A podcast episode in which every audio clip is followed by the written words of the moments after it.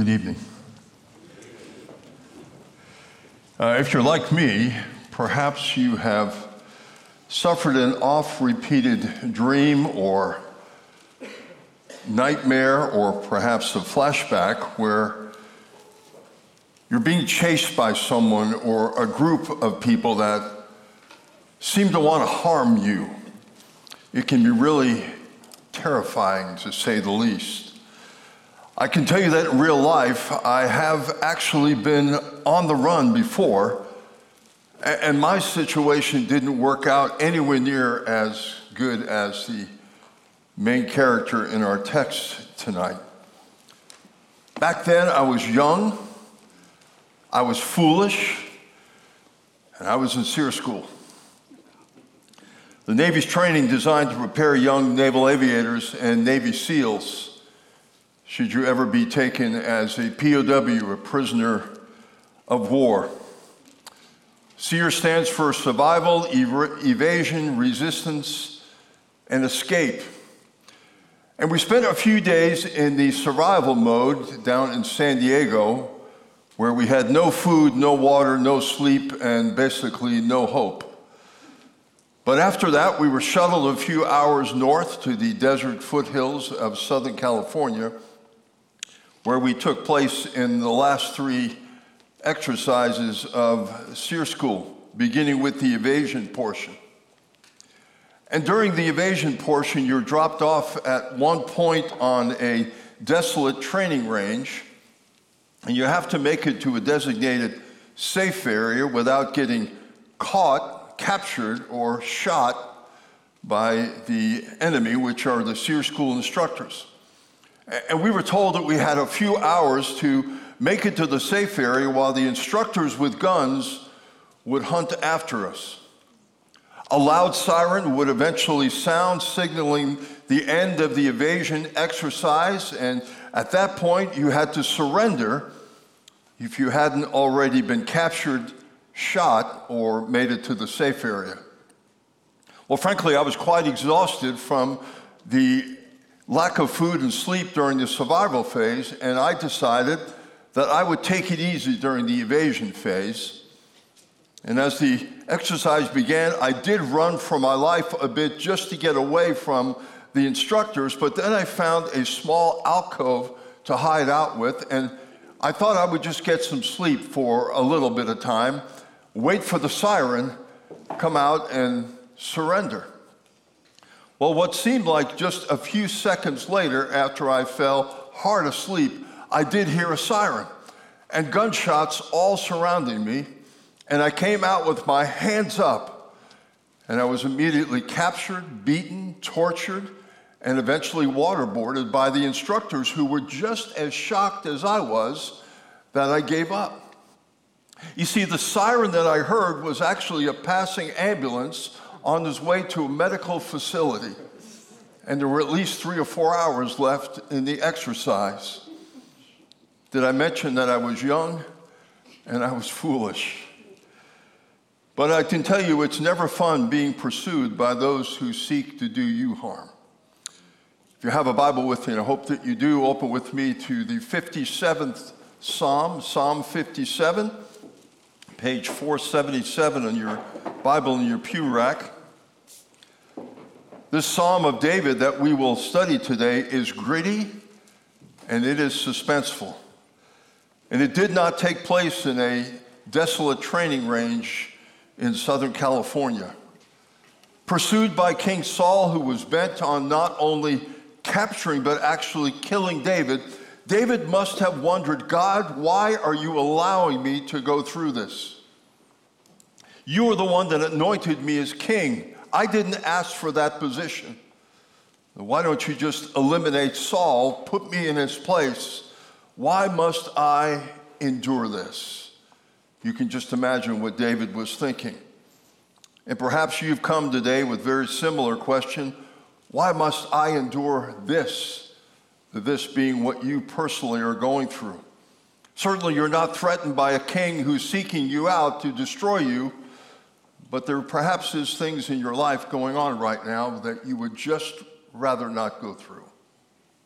Only you know what you're going through, but I hope that the reflections of David here in this psalm will bring us all comfort and the direction in the midst of whatever the storm is surrounding us. Thus, with all fear and urgency aside, as this Psalm 57 plays out, we see that David must have truly understood that something deeper was taking place. Though his near death dilemma was surrounding him, he may not have realized why God was allowing this, but he did seem to understand what God was doing when he, and what God wanted from David in the midst of his suffering. For by the end of the psalm, we see that David understood that to ask the question, why God, is probably the wrong question to ask. The real question we should be asking is, God, what? What are you trying to teach me in the midst of my suffering? And so, a spoiler alert, let me tell you, we can already see in this psalm that we know the answer to the what question is we know that God wants to be glorified. And so I submit in this psalm here the theme of Psalm 57 and take note of the well placed and repeated refrains in verses 5 and 11 where David says, Be exalted above the heavens, O God. I would add, especially in times of trial and testing. And so our Psalm 57 text reads as follows For the choir director, set to Al Tashkit, a miktam of David, when he fled from Saul in the cave. Be gracious to me, O God, be gracious to me, for my soul takes refuge in you. In the shadow of your wings, I will take refuge until destruction passes by. I will cry to God Most High, to God who accomplishes all things for me. He will send from heaven and save me. He reproaches him who tramples upon me. Selah. God will send forth his loving kindness and his truth. My soul is among lions. I must lie among those who breathe forth fire, even the sons of men whose teeth are spears and arrows, and their tongue a sharp sword. Be exalted above the heavens, O God. Let your glory be above all the earth. They have prepared a net for my steps. My soul is bowed down. They dug a pit before me. They themselves have fallen into the midst of it. Selah.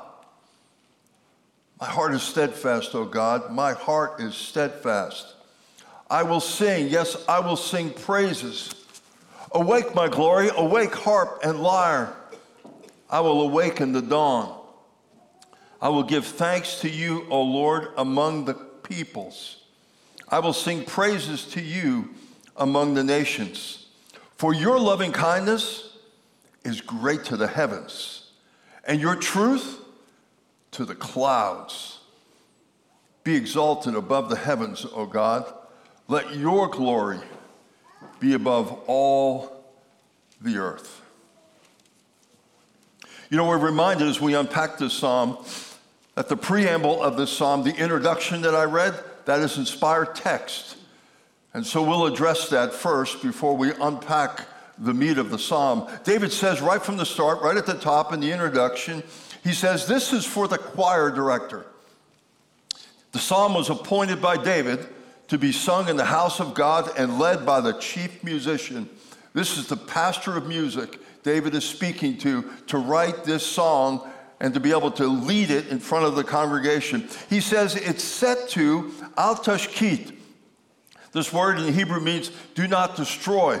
It was probably a song that they had sung frequently back to God about their desire and God's protection for them so they would not be destroyed.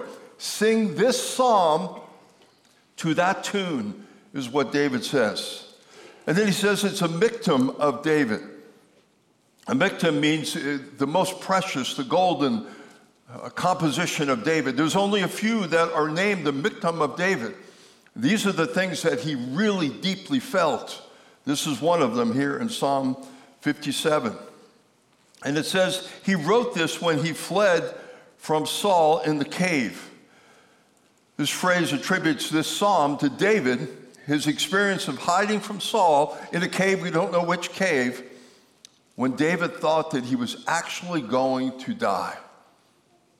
He's writing a note, make sure the pastor of music sings this song. I may not survive. Sing it to this tune. This is one of my most important things I'm writing. I may not make it through. I'm about to die. Saul has me cornered. So, as we can tell after reading the preamble and the introduction of this text, David's circumstances have nothing to encourage him here. He was in a cave, and though a cave may appear to be shelter, it could also be a trap. Yes, it has huge boulders and, and deep crevices and where you can hide, but you can't get out. And David knew that. So David's trust here as he's writing this psalm is not in finding a good place to hide, but his trust is in a good God to hide with and to take shelter under his, God's wings. So, if you're familiar with this psalm, it resembles the psalm just prior to that, Psalm 56, which also speaks about circumstances that David found himself where things were severe. But this psalm here is much more triumphant, much more victorious. David will triumph over the enemy. God will see him through.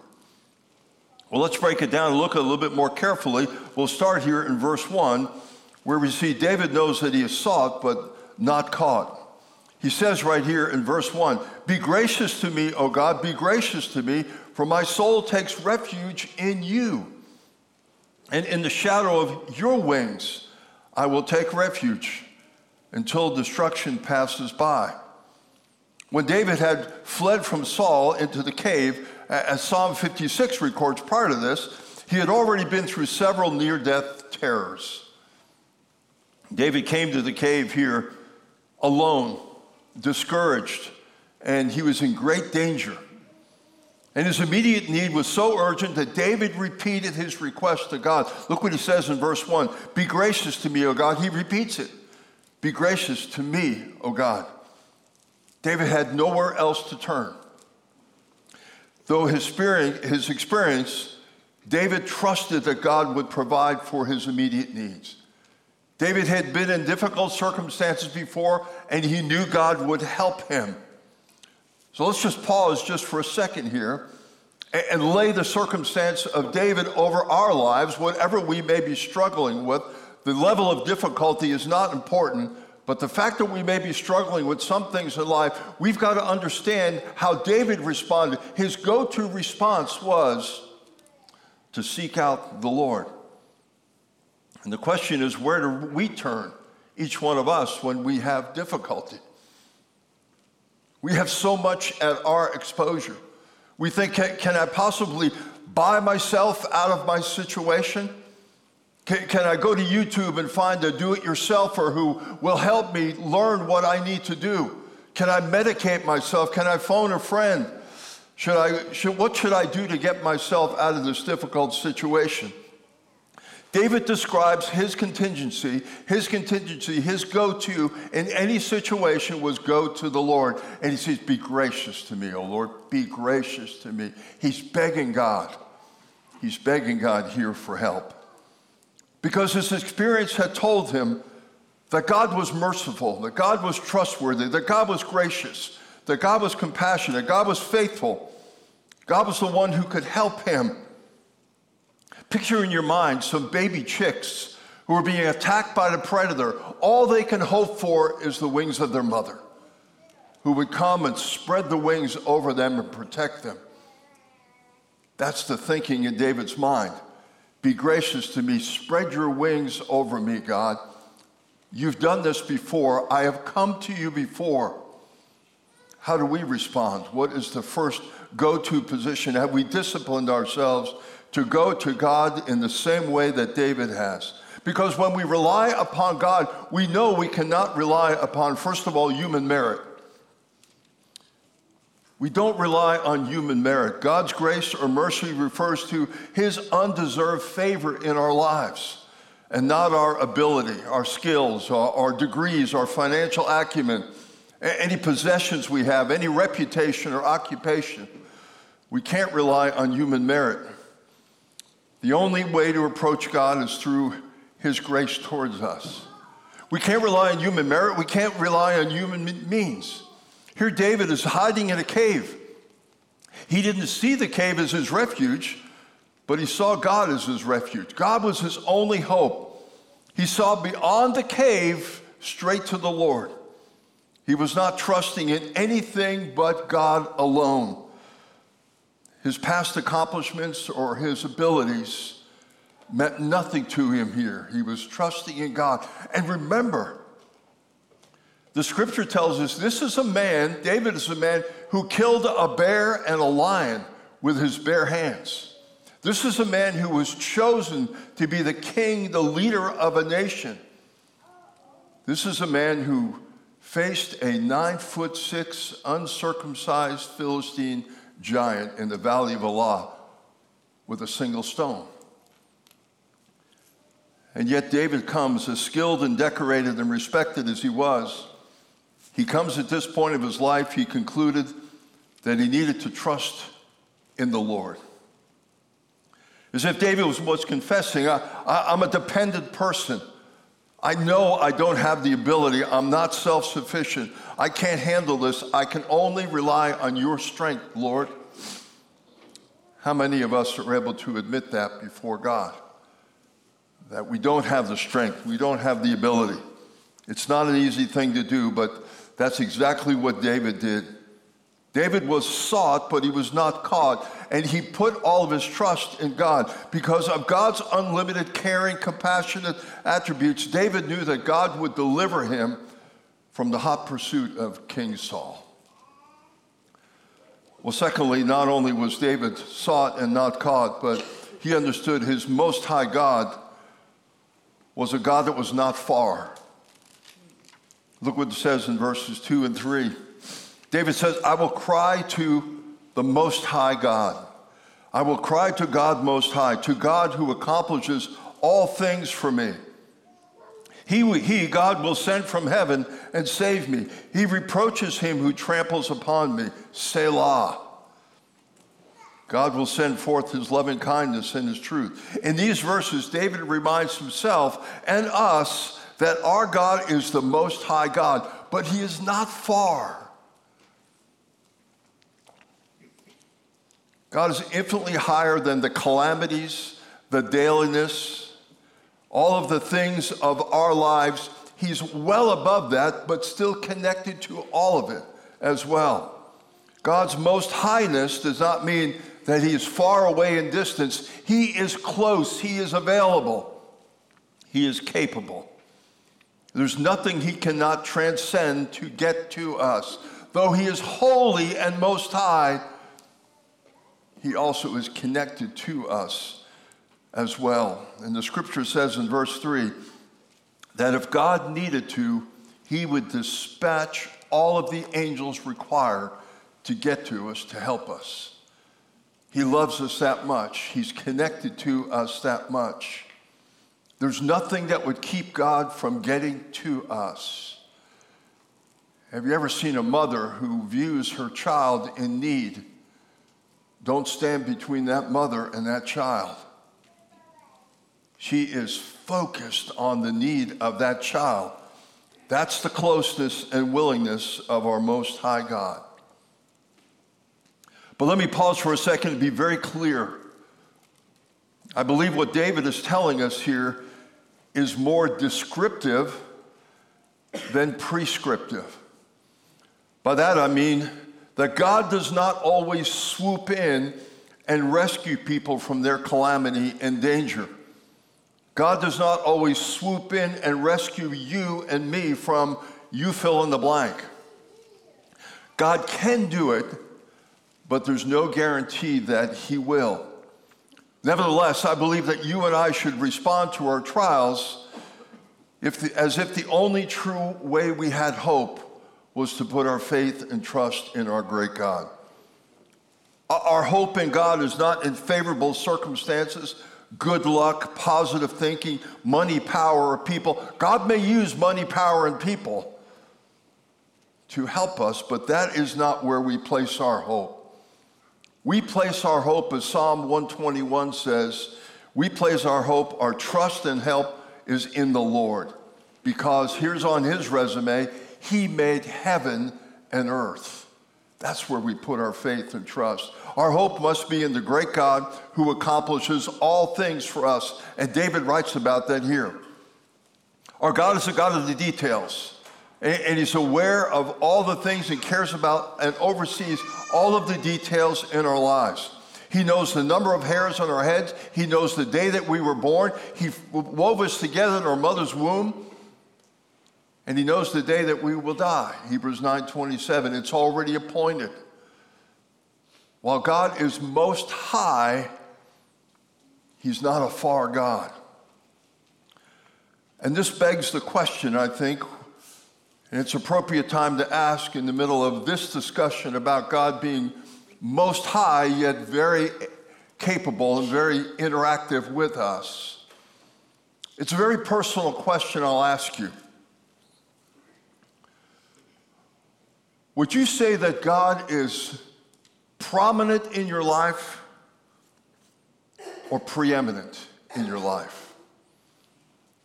Would you say that God is just prominent in your life? In other words, He makes your calendar. Think about a Sunday coming up and the weather's great for skiing, or in the, in the summer, the beach looks really good. And so I got to make a decision. God is prominent in my life, He's on my calendar church is important to me, but then there's Great Wolf Lodge, and there's the beach, and skiing. God's prominent. We pray every once in a while over a meal. I have read through the scriptures a few years ago. Is he prominent in your life? As in David says, the Most High God. Is he prominent in your life or is he completely preeminent. And preeminence is when God is the centerpiece of your life and He's the complete focus and has all of our attention, and every other little thing we do spokes out of the centerpiece of God being preeminent in our lives. Skiing, the beach, golf, all these other things are secondary, tertiary well behind the centerpiece of our lives, the preeminence of our God. Is God prominent or is he preeminent in your life? And I would submit that in David's life, God was preeminent. And David was drawn in this relationship with God. He knew God so well. He pursued and chased after God so well that when he was in a difficult place, he knew God so well that God would come for him. Is he prominent or is he preeminent in your life? And notice what David also says here in verse 3 that God reproaches those who trample upon him. David's confident with these things about God that God is going to judge those who trample on him. You and I know that Jesus said in John chapter 16, In this world you will have trouble. But Jesus also said, But be encouraged because I have overcome the world. This world is not our friend. And David says, The things of this world that come against me, God will judge them. They will not go untouched. He ends that verse there with Selah. And Selah is a pause. It's almost, in this case, kind of a mic drop. David makes a point about what God is and what God will do. And he's saying to the enemy, Your day is coming. Selah, in other words, here it comes, gotcha, in a very respectful way, of course. Then at the end of verse 3, he says, God will send forth his loving kindness and his truth.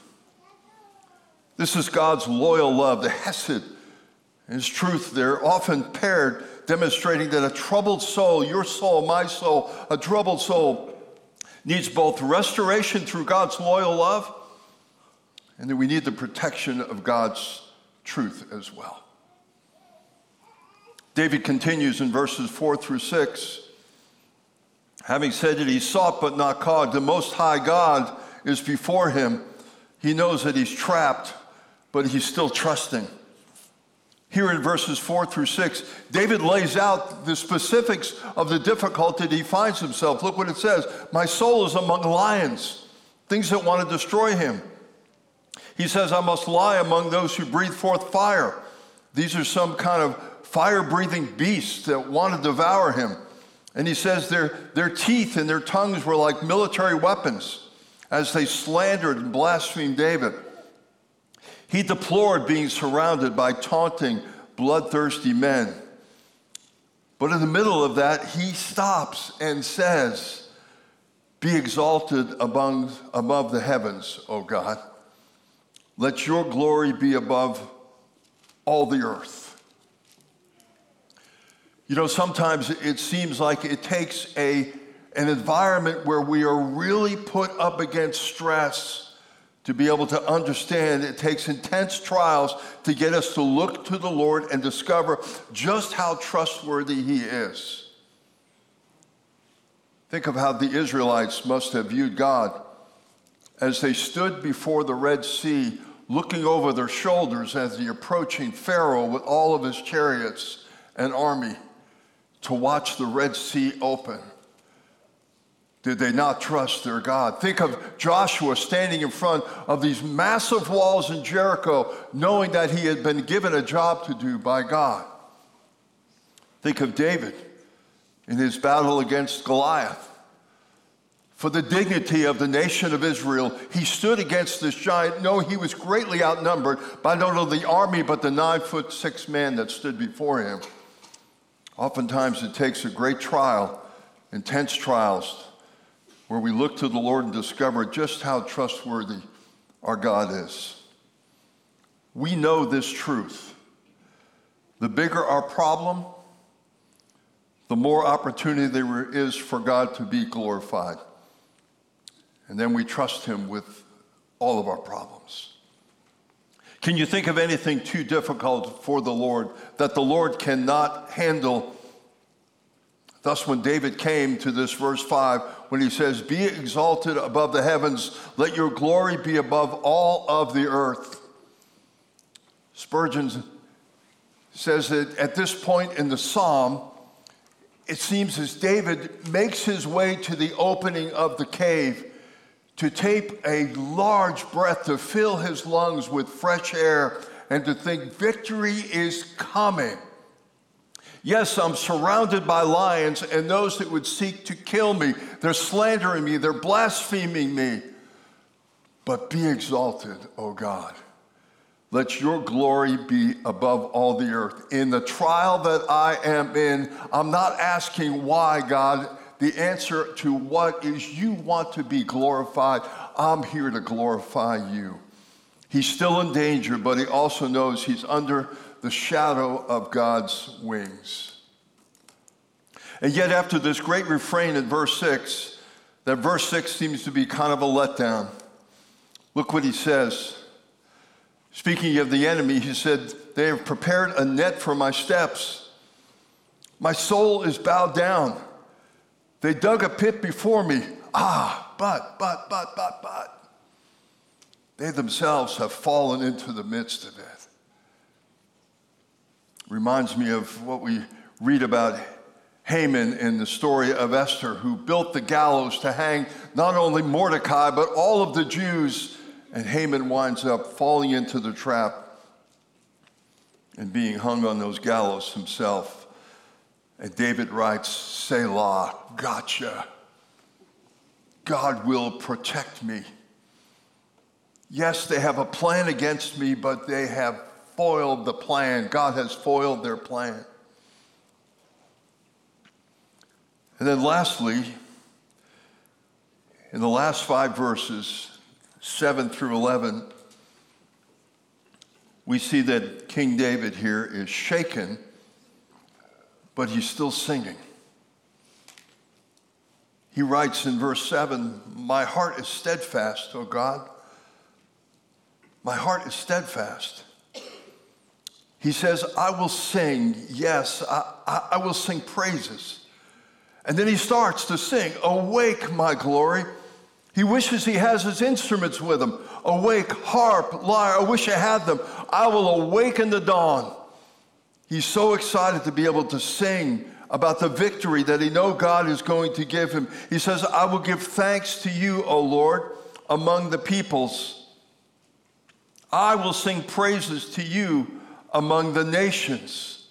Not only the people near me, but the people far away will hear of your glory, what you have done. Your loving kindness is great to the heavens, and your truth to the clouds. And then he ends as he began. He ends with, Be exalted above the heavens, O God. Let your glory be above all the earth. So much we can tell at this point in the narrative David is still in the cave. Saul is still pursuing him and wants to kill him. Not much has changed for David other than his attitude, his heart attitude. Instead of self pity and complaining, David breaks forth in praise to God. And he teaches us here about some things about praise. I can't speak for you, but I know that praise for me is not my go to response all the time in time of trial.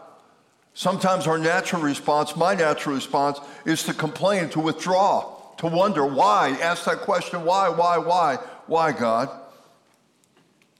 But David had fixed his heart. He was focusing on the Lord. He said, I will sing. Verse 7 Yes, I, I will sing. It's intentional. Paul hasn't read it yet, he hasn't met him, but he's saying the same thing that the apostle David has not met the apostle Paul, but he's saying the same thing the apostle Paul tells us in 1 Timothy chapter 4. Discipline yourself for the purpose of godliness. Bodily discipline is good for this world. Spiritual discipline is good for this world and the next. David is committing to that. He says, I will sing. He's committing himself to that. I will sing, yes, I will sing praises. With a long view in mind, in light of certain destruction of the wicked, David vowed to sing a song of victory. He even wished for his instruments. Oh, oh that I had my harp here. Oh, that I had my lyre to enrich his worship. And my friends, this is the heart attitude of a victorious believer. We can't keep quiet about the deliverance that we receive from God. And we want to even let the nations know of our deliverance. David started in verse 1 with, Be gracious to me. He says it again, Be gracious to me, O God, be gracious to me. And by verse 7, he's saying, My heart is steadfast. My heart is steadfast. When we're under pressure, we might have expected David to say, My heart is wavering. But that was not the case. He was calm, he was firm, he was happy, he was resolute, he was established. He was in a stormy sea, but he was anchored in the God on high. Because his heart was fixed, his heart was prepared for what lay before him. That's why he was able to end it here in verse 11, where he says, Be exalted above the heavens Oh God, let your glory be above all the earth. Not why is this happening to me? God, what do you want me to learn in the trial? God, I know you want me to understand that you are to be exalted. You are to be praised. He says, Be exalted above the heavens, O God. Let your glory be above the earth. David didn't wait for his circumstances to change before he praised God above the heavens. Friends, when we look at a psalm like this, we have to put ourselves in the place of David and say, what are the things that, that I'm struggling with right now? How, how do I make the application for my own life. What, what am I to do with the mess that I find myself in? I'm not lying with lions. There's nobody with long teeth chasing after me. God, what would you have me to do? Anytime we look at the scriptures, especially something like this where it's a struggle, we all go through struggle, I, I think we need to make strong application, very strong application. And anytime I think we look at the scripture, we make application both for the believer and the non believer. The believer is obvious. God calls us to obey all the things that Jesus has commanded, that just out of the Great Commission. So we need to know what those things are so we can be obedient to them. But for the non believer, perhaps it's not so obvious. And yet the scripture says, like in Romans chapter 1, what Paul writes, that the non believer, they, they understand the truth. They understand the things of God. It's placed within them, but they suppress the truth in unrighteousness. But even though they suppress the truth, we need to address the gospel. We need to address the scriptures to the life of the unbeliever and at least let them know Truth in advertising. This is what the scripture says. This is what you're going to be held accountable. Whether or not you read it, understand it, or disregard it, this is the truth. And so I make application of this text here, first of all, for the non believer. And my sense about those who do not know Christ is that when trials come, things like anger, resentment, despair, and loneliness usually probably follow close behind. Frankly, I can't imagine what it's like to go through a very difficult trial and tribulations uh, of life without a relationship with Christ. Because if you're a non believer and you're relying on your money, eventually your money will run out. If you're relying on your, your Ivy League education, trust me, Satan will outsmart you seven days a week. If you're relying on your friends who don't know Christ, if you're relying on your own ability, your own experience, the scriptures, Proverbs 26, we'll get to it in a few Sunday nights, says you're a fool. Wise in your own eyes, scripture says you're a fool. And so, you, unfortunately, as a non believer, if you're listening to this psalm and you're wondering what's in it for me, but you don't know Christ, you don't have a relationship with God, friend, you're in a cave, but there's no way out for you. Somebody is pressing you in the cave after you. The trials come one after another, another, another, another, but there's no hope. There's no God you can cry out to because you don't believe in Him. As one writer said, you, you, you've reached the bottom of the pit, you've begun to dig. You're only getting deeper and deeper in your lostness. Let me tell you that God has indeed made a way for you to escape the evils of this world and the complete, utter destruction that waits those who don't know God in the next world. There's a way out. These are not my words, but the words of Jesus in the 14th chapter of John's Gospel. When asked the question by one of his disciples, How do we know the way? Jesus was telling them, I go to prepare a place for you. Thomas said, How do we know the way? Jesus said in verse 6, it's very simple I am the way and the truth and the life, and no one comes to the Father but by me. It's not through your job, it's not through your education. You can't buy your way in. It's not through Islam, it's not through Catholicism, it's not through any denominational connection that you may have, or that you got baptized as an, as an infant, or you memorized all the Awana verses. It, it has nothing to do with that. It's just that you have a personal relationship with Jesus Christ. Apart from that, you're lost for all of eternity. And I tell you that not to hurt you, not to make you feel bad. If I didn't tell you, it would be pastoral malpractice. It really would be. If I gave you the feeling that somehow just because you came to a church and sat in the pew, that somehow you became a believer. It's no better than going sitting in your garage and calling yourself a car. I don't mean, mean to make little of it. But, uh, friend, if you do not know Christ, you have no hope. But God does offer a way, and Jesus is the way. For the believer in Jesus Christ, I have three very pointed questions to leave us with, to wrestle with I want to ask for a show of hands. I don't even care if you write them down, but I feel compelled to ask these questions in light of what David writes here in this psalm. The first question we've already covered, I told you was very personal, but I'll repeat it again because I think it's important. Is God prominent or preeminent in your life? Does he barely make your calendar or is he everything in your life? Let me let you in on a little secret. He wants to be everything in our lives. Is God prominent or preeminent in our lives? Second question is Are we disciplining ourselves for the purpose of godliness?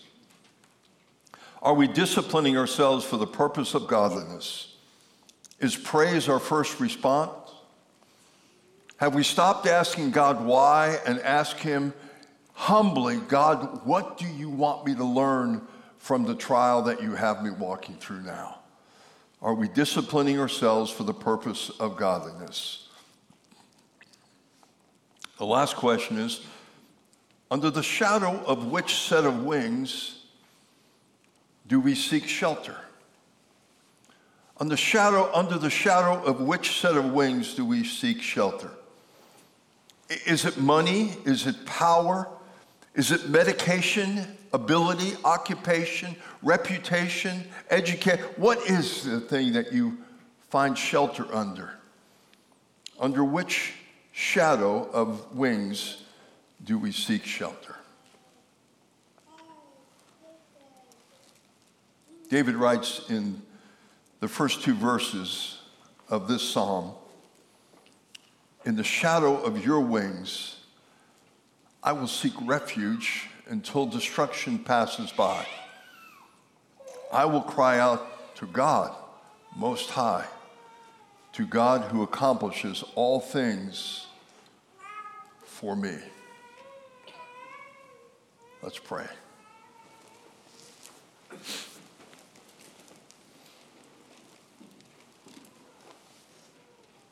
God, I can't imagine what David must have felt initially as being chased by Saul as he entered the cave. The fear, the unknown perhaps surrounding him. But you brought back to his memory who you are, the Most High God.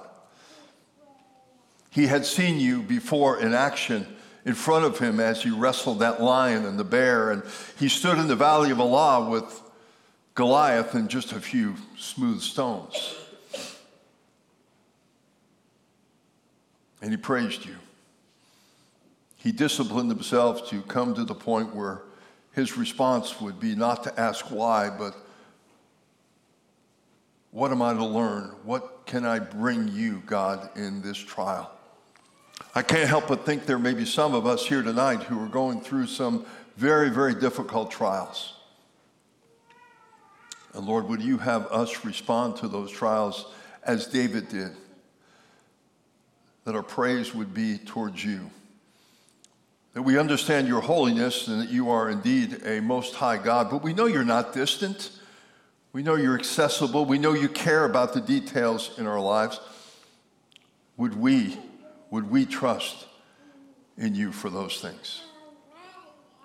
Also, pray too, Lord, for those that may be here who don't know you. And Lord, I, I, am not going to ask for any relief of their trial, for that would be foolish. It would appear as the world had helped them. But I pray that you bring them to a point in their trial and in their life where they, like David, cry out to you with, Be gracious to me, O God be gracious to me. And that they would accept you, accept the gift that Christ offers by way of his death on the cross. Would you draw those who don't know you to yourself? Father, thank you that we were together tonight to sing your praises, to enjoy the fellowship of one another. We're eternally grateful for the shed blood of Christ. That's the common bond that we have within the room here. Where would we be without Christ?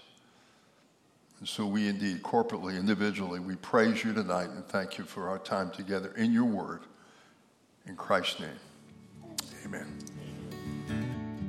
And now, for a parting word from Pastor Jesse Johnson. Thanks for joining us. If you're in the Washington, D.C. area, I would love to see you at Immanuel Bible Church. For more information on our church or our current service times, go to ibc.church. For more information about the Master's Seminary and their Washington, D.C. location, go to tms.edu. I hope this resource has been a blessing to you and it helps you seek the Lord daily, serve others around you, and share the gospel with boldness.